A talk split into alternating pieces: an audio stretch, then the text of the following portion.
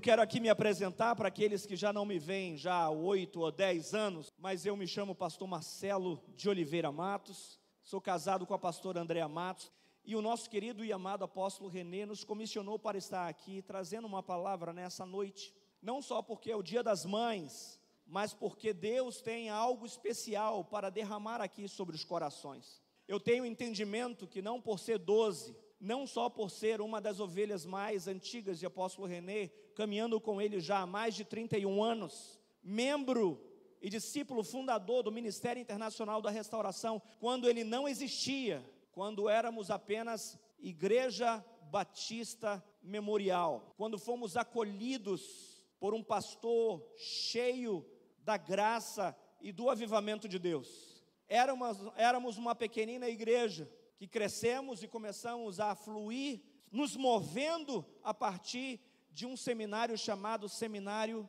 Família. Eu, como dezenas de pessoas, fomos convidados para poder ouvir uma palavra desse homem de Deus, isso em 1991. E depois que nós recebemos aquele chamado, e nós fomos como família, eu já havia recebido Jesus no coração, no estado do Rio de Janeiro, e já orava pela minha família para que houvesse uma mudança, uma transformação, por que não dizer uma restauração na minha casa? Meus pais receberam aquele convite e disseram: "Nós vamos conhecer essa igreja aonde esse pastor ele vai ministrar e eu tenho certeza que nós vamos alegrar o coração de um primo nosso." Para você ter a mínima ideia de como as conexões familiares, os amigos, eles fazem um diferencial quando é convidado para ir a algum lugar, quando você é convidado para ir a uma igreja, quando você é convidado para ir a uma célula, quando você é convidado para ir a uma reunião, porque assim nasceu o Ministério Internacional da Restauração. E é claro que as mudanças, elas são necessárias, porque nunca nós podemos enxergar a perfeição em tudo. E o nosso querido e amado pastor, na época, foi convidado por toda a diretoria a se retirar de uma igreja tradicional que não pregava sobre o mover do espírito. Nós tínhamos uma linha extremamente batista, com todo o respeito que eu tenho por ela, mas nós não víamos o mover do espírito, não vimos o derramar de Deus e nós estávamos vivendo no meio de uma tradição. E foi feito um concílio, a junta da Convenção Batista Brasileira se juntou e uniu e abençoou apóstolo René, na época pastor, e nasceu em 1992 o Ministério Internacional da Restauração. Fomos por dezenas de anos chamados de seita na cidade de Manaus. Por onde passávamos, nós não éramos uma igreja evangélica, mesmo saídos debaixo da bênção, nós éramos com chamados de seita. Olha, lá vai aquele que faz parte daquela seita lá, chamada restauração. E todos os pastores da cidade começaram a fomentar um adjetivos na direção do nosso querido e amado pastor, que tinha uma chamada poderosa de restauração, principalmente de família. Começaram a destilar, colocaram em outdoors. Naquela época não havia, não havia mídias sociais. Em 90, 91 para 92, não havia mídias sociais. Tudo era colocado ou em jornal ou em outdoors, aquelas placas gigantescas. E colocaram colocar o nome do nosso querido pastor, e nós, juntamente com ele, sonhamos em continuar pregando o Evangelho, falando de restauração familiar, falando de perdão, falando de amor, falando de misericórdia, e nós crescemos, e nós prosperamos, e nós viremos, viramos um fenômeno ao longo desses 30 anos. O minha sede tem mais ou menos aí umas 40 mil ovelhas na sede. Se você não sabe o que é isso, pensa em contar 40 mil vidas um a um.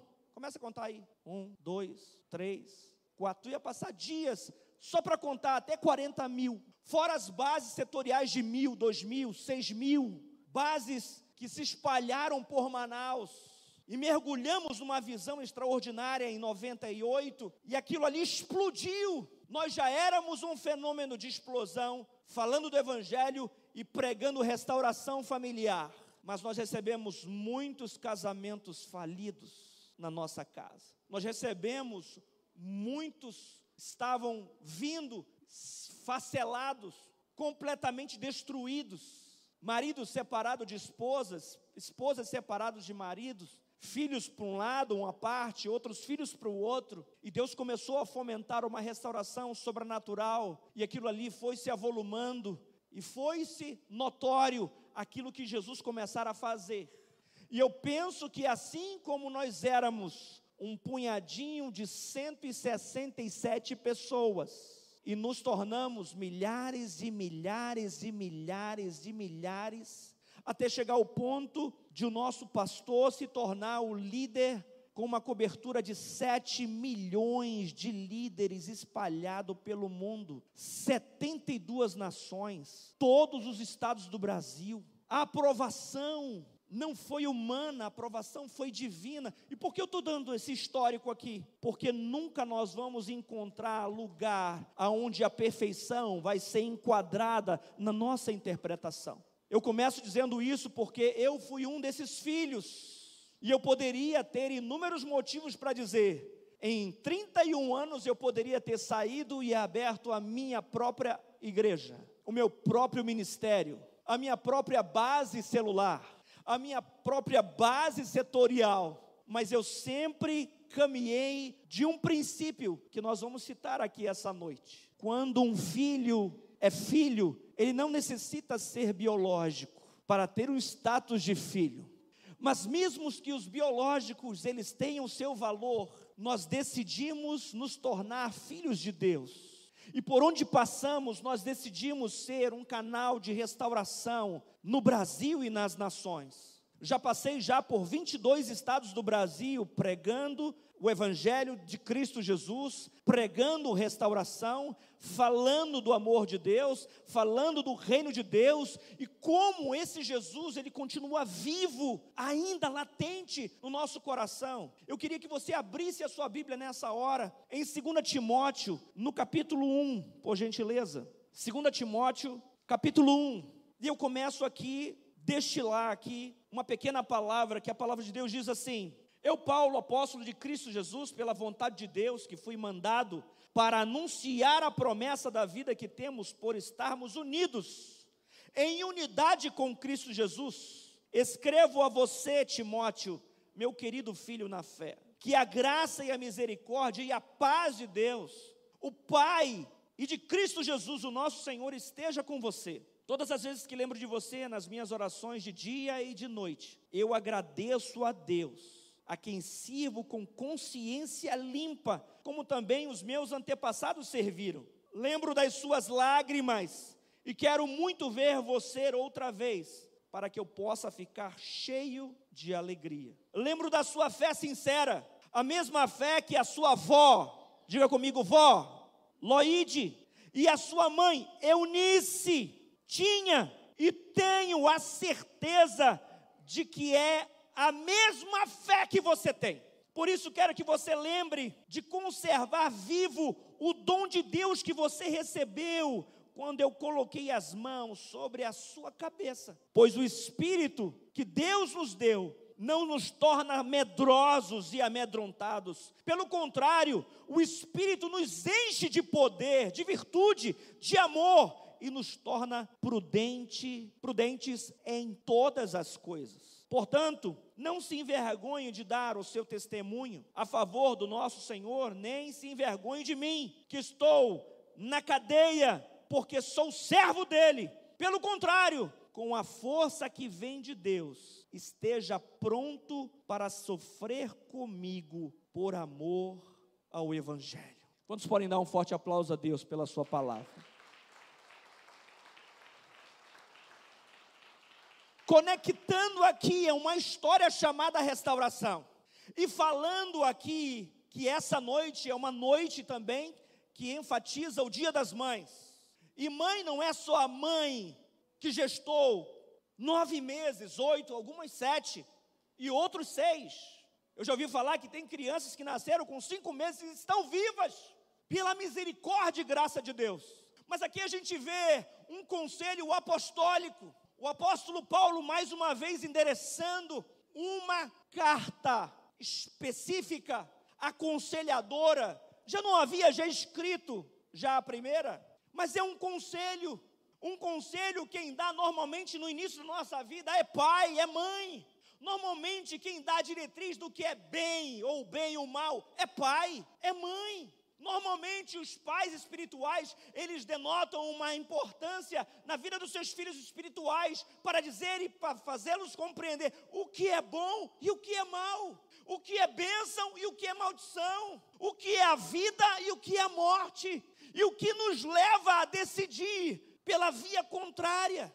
É fato que diante desses 31 anos caminhando com a mesma cobertura do meu pastor, que chamo na intimidade, mesmo sendo apóstolo, mesmo operando como profeta na nação, mesmo sendo apóstolo e patriarca de uma visão, eu não posso negar a minha história, a minha vida e o meu testemunho, porque cada um tem uma história. Diga-se de passagem, de passagem, nem todos têm uma bela e perfeita e impecável história. Somos todos expostos diante de Deus, porque Ele sabe por dentro como estamos e da maneira que somos ou como reagimos, como conceituamos e como nossos pensamentos muitas das vezes fogem do princípio da palavra. A Bíblia fala aqui especificamente que Deus lembra numa trajetória de história a vida de uma avó a Bíblia descreve a importância da vida de uma mãe. É impossível esquecer da minha mãe Holanda. Estava vindo do hotel para cá, no carro do nosso irmão Washington, que tem o mesmo nome do meu 12, em Manaus. E aí eu disse algo especial para eles. Eu disse: acredite se quiser, muitos nessa pandemia ficaram viúvos. Maridos morreram, deixaram viúvas. Esposas morreram, deixaram maridos viúvos. Nesse processo, nesse inteirinho, entre dois, dois anos e meio e três anos, hoje nós estamos vendo homens que ficaram viúvos casando, mulheres que ficaram viúvas casando, mas não de qualquer jeito, no Senhor. Por quê? Porque nós temos o entendimento que muitas das vezes não é só a vida íntima que faz falta, é o companheirismo, que é a aliança e o casamento tem como valor de um princípio de família. E eu brincando com Washington, eu disse para ele: por incrível que pareça, Washington, a minha mãezinha, ela tem 71 anos. Eu não sei se me recordo aqui, que eu com certeza devo ter falado aqui, quando eu vim há 8 ou há 10 anos, aqui nessa igreja. Minha mãe, na época, tinha 60 e poucos anos, mas ela tem 71 hoje. Aí eu disse para Washington: Acredite se quiser, Washington. Minha mãe com 71, ela quer casar. O que, que uma mulher de 71 anos quer fazer casando? Algumas mentes poderiam dizer, bem, pastor, ela quer fazer algumas coisas que sozinha ela não pode. E aí eu digo, eu disse para ele brincando, eu disse: "Pensa comigo aí, Washington. Nem sempre é a vida íntima, porque é muito ruim ficar sozinho. É muito ruim perder pai. Eu já não tenho mais pai. Meu pai partiu para a glória, mas eu lembro nessa história aqui que o meu avô orava a Deus para que o meu pai, que era um ébrio, beberrão, e que eu pegava ele em vários botecos, bares da cidade, que ele já tinha já o seu ponto por bater, toda quinta, toda sexta, todo sábado e domingo, se eu não pudesse resgatá-lo na segunda, bêbado. Minha história não é das mais perfeitas, filho de crente, filho de servo do Senhor. Meu avô era da igreja batista regular, não existia a batista boa, a batista ótima, a batista excelente, não existia. Ele era da batista regular. Ele entregou a vida a Jesus. Minha avó era serva de Deus. Ela orava pelos seus filhos. E o seu filho primogênito era o que mais dava trabalho para eles era o que mais dava vergonha para eles, era o que não tinha o que te falar de bom, a não ser que era o mais velho. Eu estou falando aqui de família, mas ele tinha um pai que orava por ele, ele tinha uma mãe que orava por ele, e tinha um netinho que ia para casa de vovô. Ela tinha um netinho que ia para casa de vovó. Loide ou Lois, como a Bíblia fala, era uma avó temente a Deus ela orava pela sua filha Eunice. mesmo que ela quisera casar com um grego, porque diz as Sagradas Escrituras que Eunice era de uma descendência judia. Elas eram tementes a Deus, diz as Sagradas Escrituras. Loide era temente a Deus e tinha uma filha que decidiu casar com um grego. Eu tenho duas filhas, queridos, lindas, são lindíssimas. Quando eu sento para conversar com elas, eu digo: pelo amor de São Jesus Cristo de Nazaré, não me traga problema. Case com o homem de Deus, meus amores. Casa com um homem cheio de Espírito Santo, que tema a Deus, que honra a Jesus, que ame mais Jesus do que você, porque se ele amar Jesus mais do que você, ele não vai largar você. Apareceram alguns, alguns apareceram, botei para correr, claro. Uma tem 17 anos e a outra tem 22 já disse para mim, pai, já dei o segundo tiro da macaca. Eu disse: não se preocupe, amor, você tem todo o tempo do mundo para você continuar amando o papai. Papai tem maior prazer de acordar de madrugada, levar sua irmã para a escola. Ela tem que entrar às sete da manhã. Só que você que já trabalha, papai, ah, como você ainda não tirou habilitação, estava até brincando hoje. Eu fui antes de ser obreiro, chamado por Deus, eu fui instrutor de autoescola por 10 anos. E por 10 anos, a pastora Andréa tentou tirar a carteira de habilitação. Mas toda vez que ela começava a fazer a legislação, eu engravidava ela. Ela engravidou cinco vezes. Por cinco vezes ela tentou. Pastor, mas o senhor não tem duas filhas?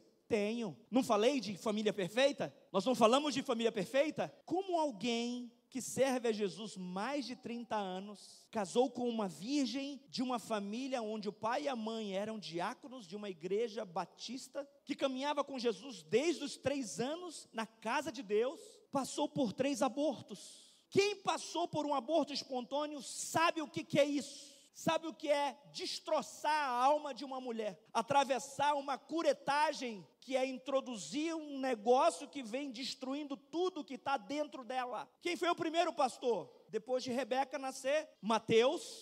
Mateus veio com uma grande alegria para nós. Depois de dois meses e meio, nós recebemos a notícia: Pastor Andréia tinha perdido o bebê, corre para o pronto-socorro, tem que fazer a curetagem. Pastor Andréia, naquela época, quase morre. Medo, traumas, curas, exposição diante de Deus. Deus, levita da casa do Senhor, desde dos, de 1993, ministrador de louvor na casa de Deus.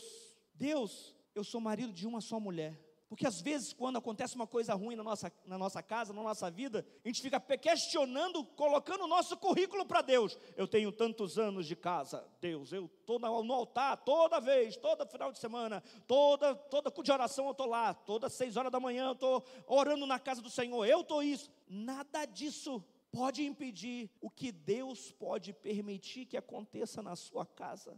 Ou você acha que na casa de Lois ou Loide não aconteceu? Claro que aconteceu. A sua filhinha casou com um grego.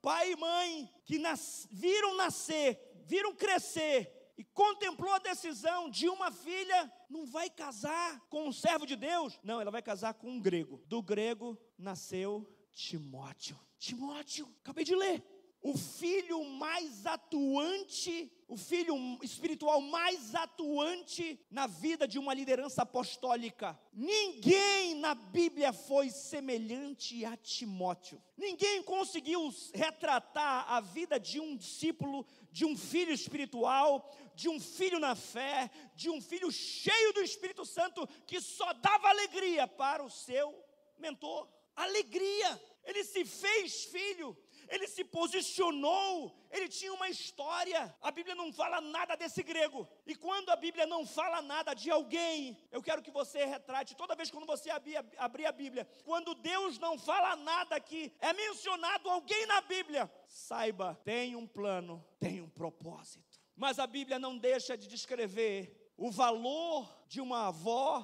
temente a Deus, que orava a Deus, que servia a Deus, que buscava a Deus, mesmo que a sua filha tenha casado com um grego. Eunice, que a Bíblia descreve, que o apóstolo Paulo descreve, era temente a Deus, servia a Deus como a tua avó e a tua mãe. Pastor Marcelo, que história é essa? Porque eu quero dizer para vocês aqui que nós não esperamos que Deus leve o nosso apóstolo Renê. Mas o que seria de apóstola Ana Marita sem Renê Terranova. Certamente descobriríamos quem genuinamente se fez filho ao longo de mais de três décadas, caminhando na benevolência, no favor e na graça de Jesus em tudo que foram favorecidos. É esse sentimento que eu quero que vocês entendam como uma mãe e uma avó têm valor. Aqui não fala do marido de Loide, aqui não fala mencionando detalhes do marido de Eunice. Aqui está falando detalhes de duas mulheres de Deus, tementes a Deus, que instruíram esse netinho, que instruíram esse filho, e que passou a se tornar o homem mais extraordinário, mesmo recebendo autoridade, se tornando servo de todos. Assim foi a vida de Timóteo. Hoje é dia das mães. Que valor seria para mensurar nessa noite a vida de um tremendo e extraordinário apóstolo, apóstolo Timóteo. Muitos na teologia o descrevem como bispo de Éfeso. Várias correntes, e eu, eu quero dizer para vocês que às vezes, quando falamos de correntes teológicas, a gente acaba mergulhando em várias divergências históricas. Para que discutir isso? Para que saber? Que necessidade há do detalhe, porque nós estamos vivendo numa geração que quer saber de tudo, de todos os pequenos detalhes. Timóteo, por que será que Paulo escreve a Timóteo? Porque ele era jovenzinho? Porque ele era muito novo? Porque ele não tinha a instrução necessária? Ele não tinha a idade necessária? A Bíblia descreve aqui que ele foi instruído em temer a Deus, primeiramente pela sua avó e pela sua mãe. Eu tenho uma avó que é viva até hoje, vó Sebastiana. Ela já tem mais de 90 anos. Há 15 anos ela teve um AVC. Ela não fala, ela não anda. É da cama para a cadeira de rodas, da cadeira de rodas para a cama. Ela não consegue comer sozinha, ela não consegue fazer outra coisa a não ser abrir os olhos fechar os olhos, chorar ou a interpretação dos olhos em sorrir, porque até mesmo os músculos da face, o derrame ou o AVC destruíram. Talvez se pergunte, pastor Marcelo, por que a necessidade de Deus fazer com que uma mulher que tem já, já teve um AVC há 15 anos está viva, continua viva? Porque essa mulher foi temente a Deus e honrou os seus pais homens e mulheres de Deus, igreja de Jesus aqui em Jiparaná, é o único mandamento com promessa: honra teu pai e a tua mãe, para que os teus anos se prolonguem sobre a face da terra.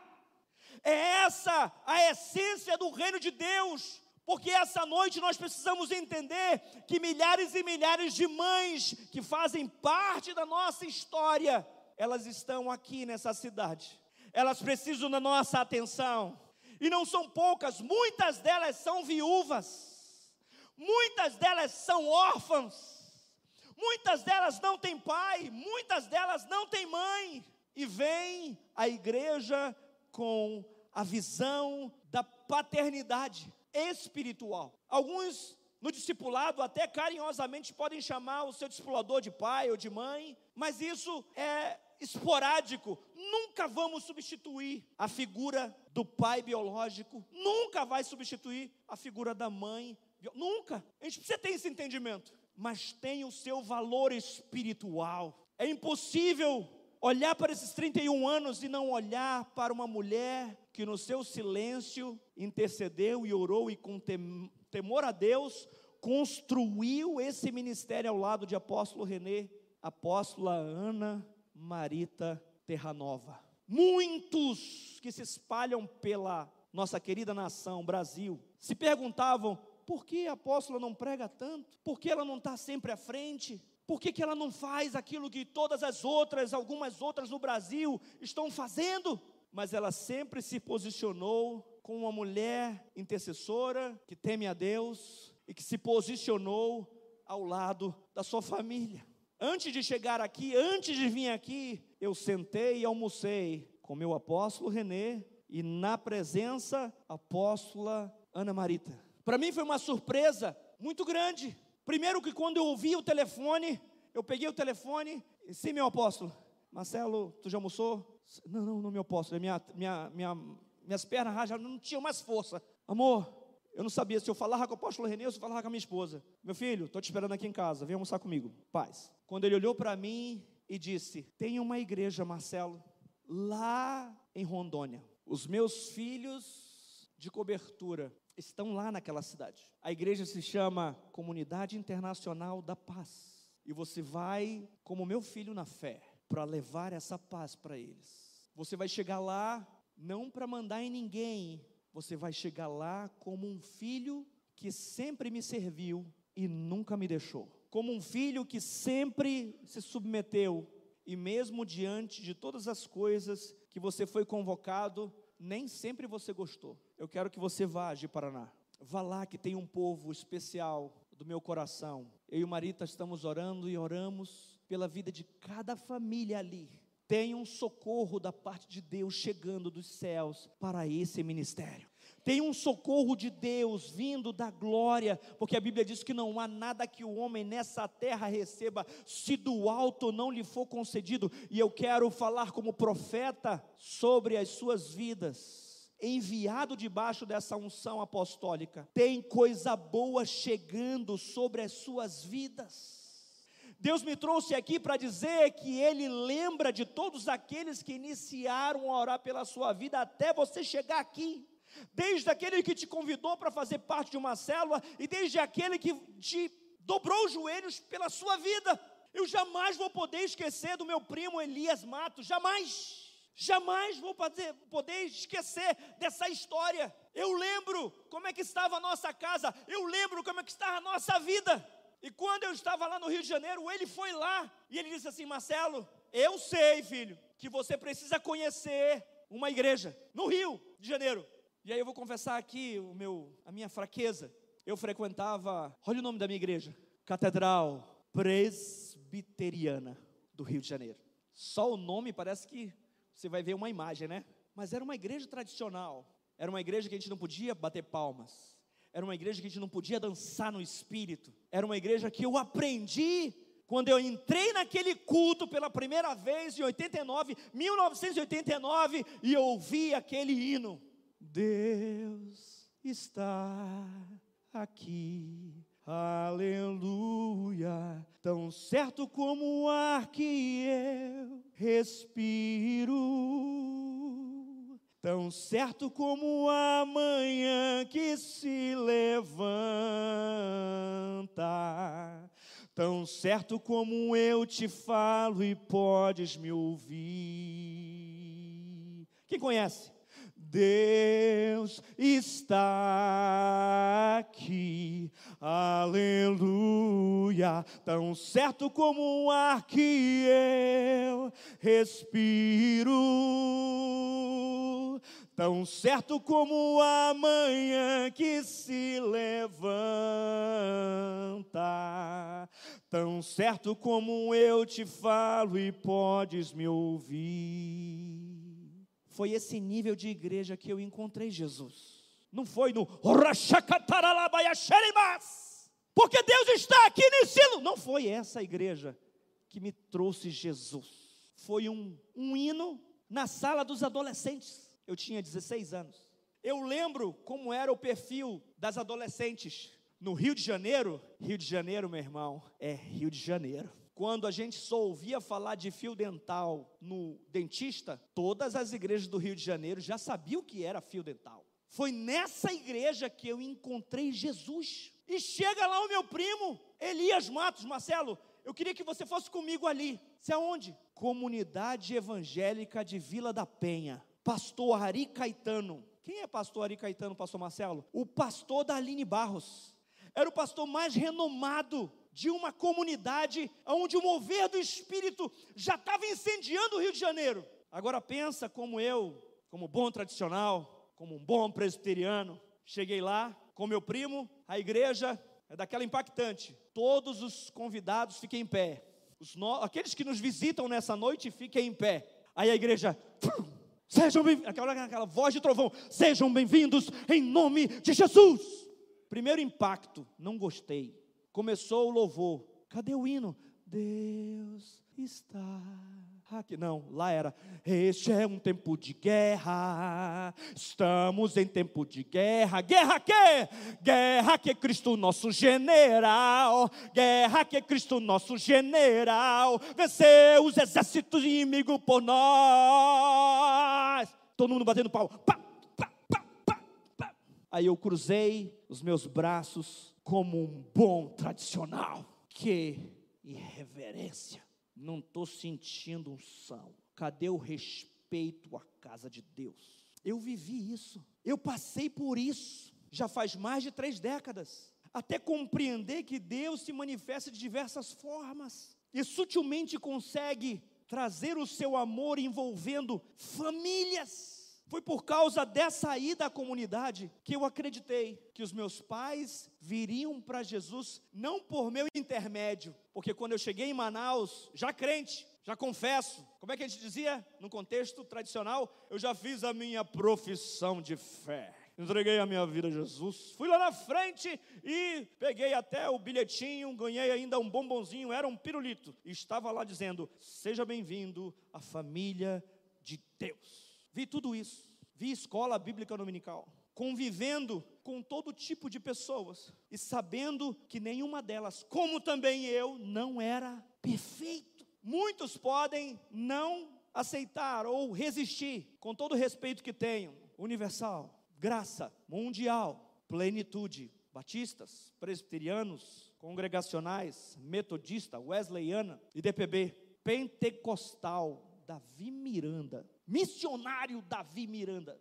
a Assembleia de Deus. Somos de uma época, quando eu falo somos, eu e minha casa, que quando um assembleiano passava na direção nossa contrária, a gente saía da mesma calçada para ir para outra calçada, porque não queríamos ser afrontados com a paz do Senhor. Nós éramos, nós queremos dizer graça e paz, meu irmão. Repete, paz do Senhor. Vai tentar explicar isso para um assembleiano. Acabou. E um adventista, que muito poucos reconhecem o perfil que cada um tem. Por que eu estou falando isso? Por causa do nosso julgamento, o nosso pré-julgamento. O apóstolo Paulo diz assim, verso 6: Por isso quero que você lembre de conservar vivo o dom de Deus que você recebeu quando coloquei as minhas mãos sobre ti. Pois o Espírito de Deus, que Deus nos deu, não nos torna medrosos, tímidos. Pelo contrário, o Espírito nos enche de poder e de amor e nos torna prudentes. A Bíblia diz que uma casa dividida, ela não subsiste. A Bíblia fala que um reino dividido não subsiste. Nunca vi na história Deus dividir nada, porque Deus não opera na divisão, Deus opera na multiplicação. Ele fala na Sua palavra que eis que vos dei poder e autoridade para pisardes em serpentes e escorpiões e sobre todo o poder do diabo. Por quê, pastor Marcelo? Porque o nosso testemunho de vida vai na frente de cada um de nós. Talvez você não saiba, mas a CIP, ela é ovacionada no Brasil. Se você acha que você faz parte de uma comunidade desconhecida, não é, meu irmão. Você faz parte de uma igreja que serve a um Deus. Nós todos somos imperfeitos e as nossas imperfeições podem ser enquadradas aqui no nosso pré-julgamento de uma senhora que poderia ter sido dita: a velha Loide, que deixou a sua filha Eunice se juntar com um grego. E eles tiveram um filho fora da nossa religião, fora da nossa comunidade, fora do nosso contexto e padrão, fora dos planos que talvez você ou eu prejulgaríamos para acontecer. Nasceu um apóstolo, nasceu um profeta. Olhe para mim, eu pareço homicida, tenho cara de homicida, que é homicida, pastor? Aquele que mata. Tenho cara de pistoleiro, assassino, mas a minha ascendência foi. A minha casa tem uma mancha dessa. E eu fui lá nessa cidade, onde esse sangue foi derramado, e eu preguei a Jesus. E eu disse para aquela terra: meu antecessor veio aqui e matou um homem. A Bíblia fala que Paulo estava preso por causa do Evangelho. Eu tive um antecessor, um avô, assassino, matador. E olha a descendência dele. Olha a descendência dele. Eu não pedi nada mais a não ser Deus, me conduza para trazer vida e não morte. Me conduza para trazer a paz e não a guerra. Me conduza para que com sabedoria eu lembre dos passos da minha avó que está viva, mesmo não falando mais do meu avô que orou pelo meu pai. Meu avô morreu em 85, 1985. Ele não viu a promessa de Deus salvar o meu pai. Mas as suas orações chegou no céu, as suas orações chegou no trono de Deus, as suas orações moveu o trono de Deus. Seis anos depois, o meu pai veio aos pés de Jesus. Quantos podem dar um forte aplauso a Deus por isso? Você pode estar aqui orando por uma pessoa que você já vem convidando há 6, 10, 15 anos. A Bíblia diz que nenhuma oração voltará para ele vazia, mas vai ao encontro da sua vontade que lhe apraz. Qual é a vontade de Deus? Boa, perfeita e agradável. Não importa o que o pai de Timóteo fez, não importa que os seus antecessores se serviram ou não serviram, não importa. Timóteo andou com um homem que pregou, que escreveu, e a Bíblia descreve por várias passagens bíblicas que Timóteo, em todos os lugares de crise, de caos, a primeira pessoa que apóstolo Paulo pensava: vou enviar o Titi, vou enviar Timóteo, porque o outro já tinha pega, pego o nome Tito. Como ele não podia chamar de Titi? Timóteo. Quem é Timóteo? Aquele que honra a Deus. É o significado de Timóteo. Aquele que honra a Deus. Pai, de, mas ele era pai de grego. Aquele que honra a Deus. Mas a sua avó deixou a sua mãe casar com um grego. Aquele que honra a Deus mas ele é muito jovem, é muito menino. Aquele que honra a Deus. Mas ele não é tão perfeito assim. Aquele que honra a Deus. Que nível de perfeição é a sua casa? Porque eu conheci um homem que nasceu em Serrinha, na Bahia. Sabe lá Deus aonde é isso? Uma cidade esquecida, talvez muitos não ouviram falar. E que daquela serrinha lá no interiorzinho da Bahia, uma cidade minúscula, nasceu um profeta e que no seu nome levava Araújo de sua mãe, que o seu nome levava o nome do seu pai, Terra Nova, espírita. Pai de pastor René era espírita. Talvez você não saiba, o dia que pastor René entregou a vida a Jesus, o pai de pastor René expulsou ele de casa. Quem teria alma para isso? Quem teria estômago para isso? Eu lembro quando eu voltei do Rio de Janeiro e disse para papai e mamãe: Sou crente, entreguei minha vida a Jesus. Mãe, eu sou de Jesus. Vem para cá, para tu vai, ser, saber o que, que é. Dia das Mães. Tu é católico, apostólico, romano, do terço, do rosário, da procissão, da novena. Você não vai sair da nossa religião. Marcelo, eu te proíbo ir em qualquer igreja evangélica. Essa foi minha recepção em Manaus, depois que eu disse que entreguei a minha vida de Jesus. Com 17 anos, nem eu me mandava em mim mesmo mas eu decidi dobrar os meus joelhos e orar pela conversão na minha casa. Eu sei que você tem orado pela conversão da sua casa.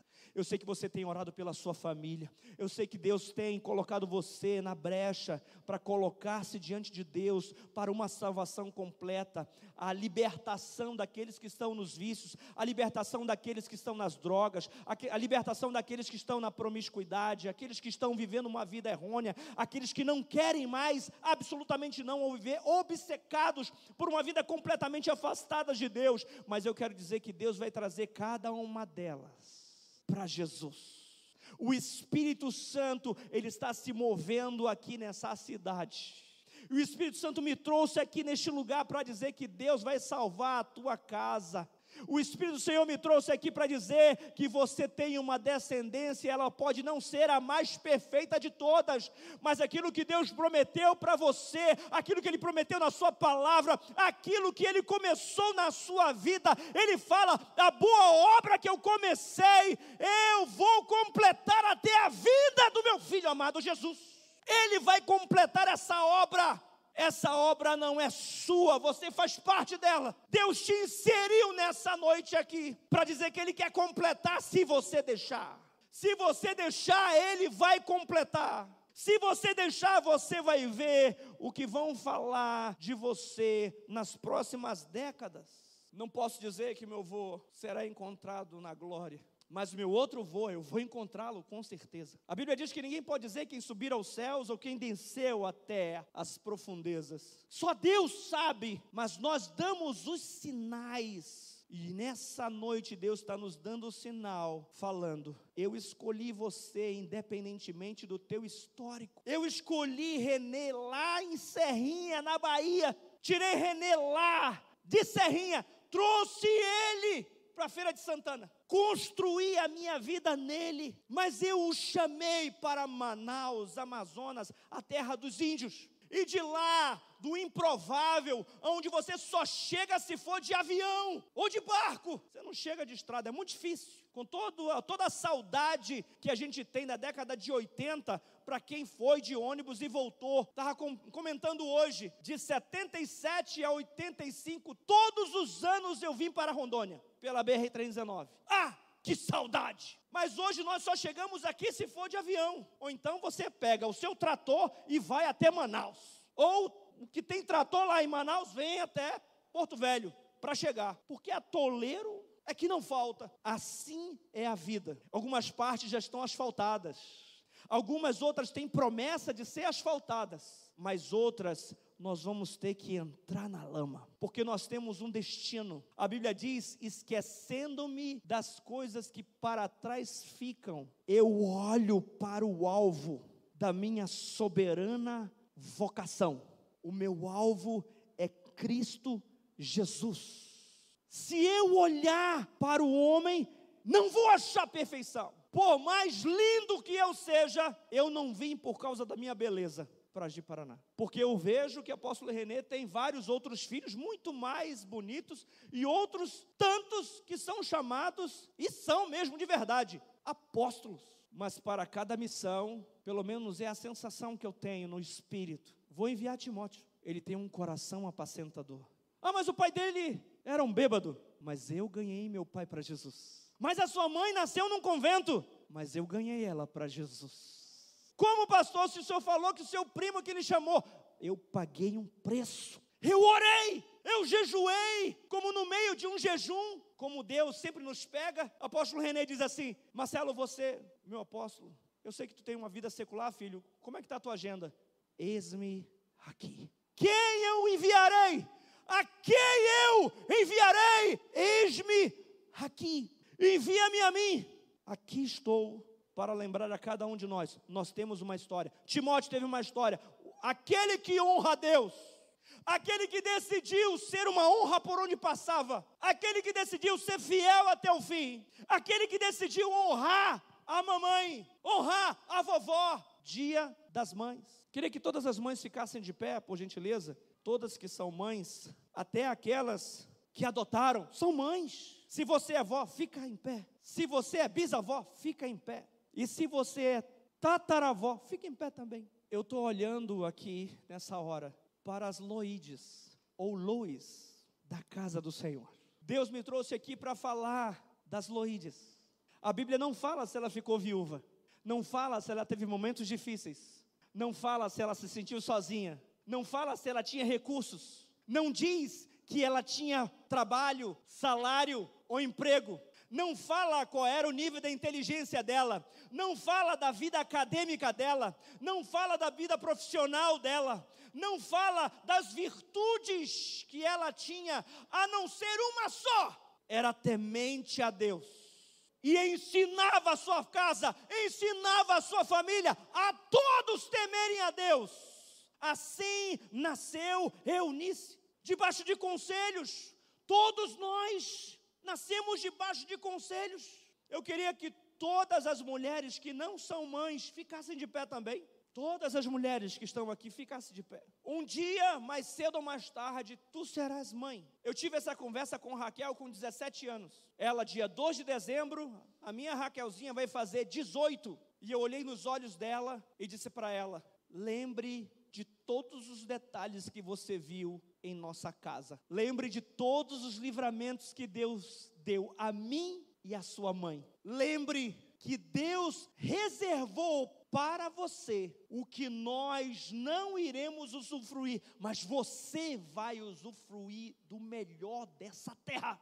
Você vai ser melhor do que mamãe, você vai ser melhor do que papai. Um dia você vai estar sem a presença de papai e de mamãe, e Deus vai olhar dos céus para você e o favor repousará sobre ti. Não importa qual é o recursos, ou com recursos ou sem recursos, Deus vai olhar para ti, filha, e Ele vai te colocar num lugar de honra. Nesse momento, filha, esse é um tempo para você honrar a mãe, honrar pai. Como é que se honra mãe e pai? Ouça, obedeça o que é bom, o que é bênção, o que é vida. Esquece a morte, esquece a maldição, esquece o mal, te afasta, retém o que é bom, meu amor. Eu olho para você, Raquel, eu dizendo para ela, eu olho para você, meu amor. O que você sabe hoje, meu benzinho, papai só ia saber só depois de 30 anos e a tua mente explodiu.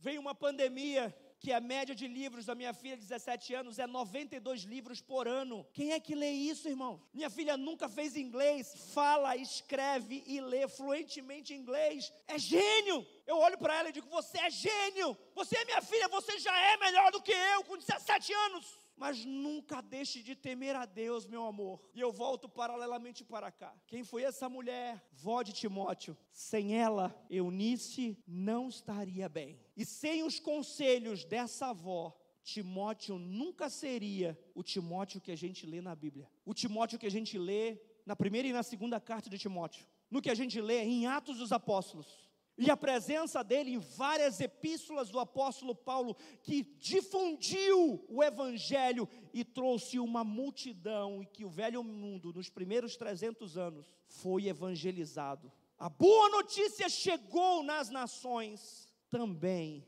por causa de Timóteo. Olhe para os seus filhos, saibam que eles vieram para dar trabalho. Eu confesso para vocês que eu queria estar colocando a minha mãe hoje no colo, porque foi isso que eu dei o comando para todos os meus discípulos homens. Pegue a sua mamãe, coloque ela no colo. Se ela é viva, ame, esteja com ela, honre-a. Se ela já passou para a glória ou já não está mais, fale das virtudes dela, fale da história dessa mulher. É isso que o apóstolo Paulo estava falando, é isso que esse apostólico estava ensinando. Não esqueça dos seus antecessores, eles não foram perfeitos. Meu pai não foi perfeito, meus avós não foram perfeitos. Meu bisavô, por parte de mãe, que era crente, perdão aí, tá? Porque eu estou falando de história. Meu bisavô era batista, era crente, morreu como ébrio, morreu de tanto beber. Não é com gosto que eu falo sobre isso. Só porque nós precisamos entender que as imperfeições elas chegam como notícias porque a gente quer olhar para os outros e sempre ver a perfeição nos outros, e a gente coloca para debaixo do tapete as nossas imperfeições, sendo flexíveis conosco, mas muito radicais com os outros. Eu falo de discipulado, eu falo de cobertura espiritual, eu falo da tratativa de pai e de mãe com filhos, eu falo do cuidado ou a falta de cuidado de filhos com os pais, a falta de honra de marido com a esposa, a falta de honra de esposa com o marido, a falta de honra de filhos com os pais, a falta de honra dos pais com os filhos. A Bíblia diz em Malaquias, capítulo 4, que nos últimos dias viria o manto de Elias, foi a temática do ano passado, e que traria um mover extraordinário restaurador e converteria o coração dos filhos aos pais e o coração dos pais aos filhos. Estava lá Lloyd, estava lá com as suas imperfeições, Eunice. Mas nasceu um profeta, nasceu um evangelista, nasceu um pastor, um bispo, um apóstolo, que revolucionou o evangelho e levou Cristo Jesus por onde passou. E ele é mencionado em Ji Paraná, em maio, no Dia das Mães. Mas ele não é mencionado sozinho. a sua avó é lembrada, a sua mãe é lembrada. Nós precisamos dar valor, principalmente quando nós vemos em vida, porque o nosso choro, seja ele de arrependimento, seja ele de remorso, ele chega até nós. E eu quero dizer que nós vamos viver a maior restauração de toda a história das nossas vidas. Pai, em nome de Jesus, eu quero abençoar, meu Deus, cada uma dessas mães que estão aqui, Senhor. Igreja, impõe as mãos sobre essas mães. Pai, a tua palavra disse, Senhor, que foi mencionado, Senhor, na segunda carta de Paulo a Timóteo, no capítulo 1, Senhor, a história de um jovem que por onde passava, meu Deus, as crises, o apóstolo Paulo o enviava para aplacar as crises e para mover uma restauração no território. Eu não estou me prejulgando aqui, Senhor, porque eu decidi ser servo de todos, eu decidi servir apóstolo Renê, eu decidi servir a Ti, Senhor e já não é de hoje. Não posso esquecer dos meus antecessores, da minha família, esquecer da minha mãe que está viva, esquecer, meu Deus, da minha vozinha Olga, que já partiu para a glória com o Senhor, da minha bisavó Amazonina Ferreira, que partiu, está na glória com o Senhor, e foi o meu pai que ganhou ela para Jesus. A minha avó foi a mamãe, a minha discípula, ela é minha mãe, mas é minha discípula, que ganhou a avó Olga para Jesus está na glória. O meu avô que orou tanto pela conversão de meu pai, está na glória. O meu pai, que para mim, prematuramente, aos 61 anos, partiu para a glória tão cedo, mas o Senhor tinha um propósito para a vida dele, ele cumpriu. Ele gerou um homem de Deus, ele gerou um profeta para a nação brasileira. Ele gerou um homem obediente, temente ao Senhor. E eu olho para essas mulheres que estão aqui, Senhor, a geração Loide, a geração Eunice, a geração de mulheres virtuosas que os próprios apóstolos mencionaram a história delas, mulheres tementes a Deus, tinham temor nos seus corações. Elas não tinham só um histórico da presença do Senhor, elas temiam de verdade a Deus. Que a tua glória venha envolver, meu Deus, cada mulher que está aqui, sendo ela genitora, ou futura genitora de filhos, porque para isso o Senhor fez, meu Deus, a mulher, para que gerasse filhos e ensinasse, meu Deus, os seus filhos a temerem ao Senhor e as suas filhas a amarem os seus maridos. Essa é a tua palavra, fora disso, não vem do Senhor. E cada vida que está aqui se encha de temor por guardar a integridade, Senhor, da aliança. Não é fácil, Senhor ser fiel. Como não é fácil ser viúvo, como não é fácil ser viúva, como nunca será fácil ser órfão. Mas a tua palavra diz que o Senhor cuida dos órfãos e das viúvas, do estrangeiro e do necessitado. Hoje nós olhamos e contemplamos a tua casa, Senhor, chamada Comunidade Internacional da Paz, a tua casa precisa da tua ajuda, Senhor. A nossa oração nessa noite, que o Senhor abençoe essas mulheres, para que elas cumpram a sua chamada e o seu ministério, de além de gerar vidas, que gerem profetas, gerem homens e mulheres de Deus, tementes ao Senhor, que temam o Senhor, que sirvam o Senhor em toda a sua existência. Que a tua glória venha envolvê-los e nós queremos ver, ó Deus, esse lugar lotado novamente, cheio da tua presença, cheio da tua glória, mas em primeiro lugar, todos temendo ao Senhor, meu Deus. Porque foi a primeira referência que o meu avô Teodoro Matos, em 1975, me disse: Meu netinho, qual é o princípio da sabedoria. E tu estavas lá comigo, Senhor, e tu fostes testemunha daquela manhã. E eu respondi para o meu avô: Não sei, vô. E ele me disse: O temor ao Senhor. Marcelo, o princípio da sabedoria, o princípio da prudência, o princípio do êxito, o princípio de uma restauração familiar o princípio, meu Deus, de uma restauração em todas as áreas da nossa vida é o temor ao Senhor. Encha esses corações de temor, Senhor, que a tua glória venha a ser renovada nesse ministério, venha a ser, ó Deus, restaurada nesse ministério e que o teu nome seja sobreexaltado. É o que nós oramos e abençoamos cada uma dessas geradoras de profetas, geradoras de pastores, geradoras de bispos e apóstolos, geradoras de evangelistas, geradoras de mestres, em teu nome, Jesus. Amém, amém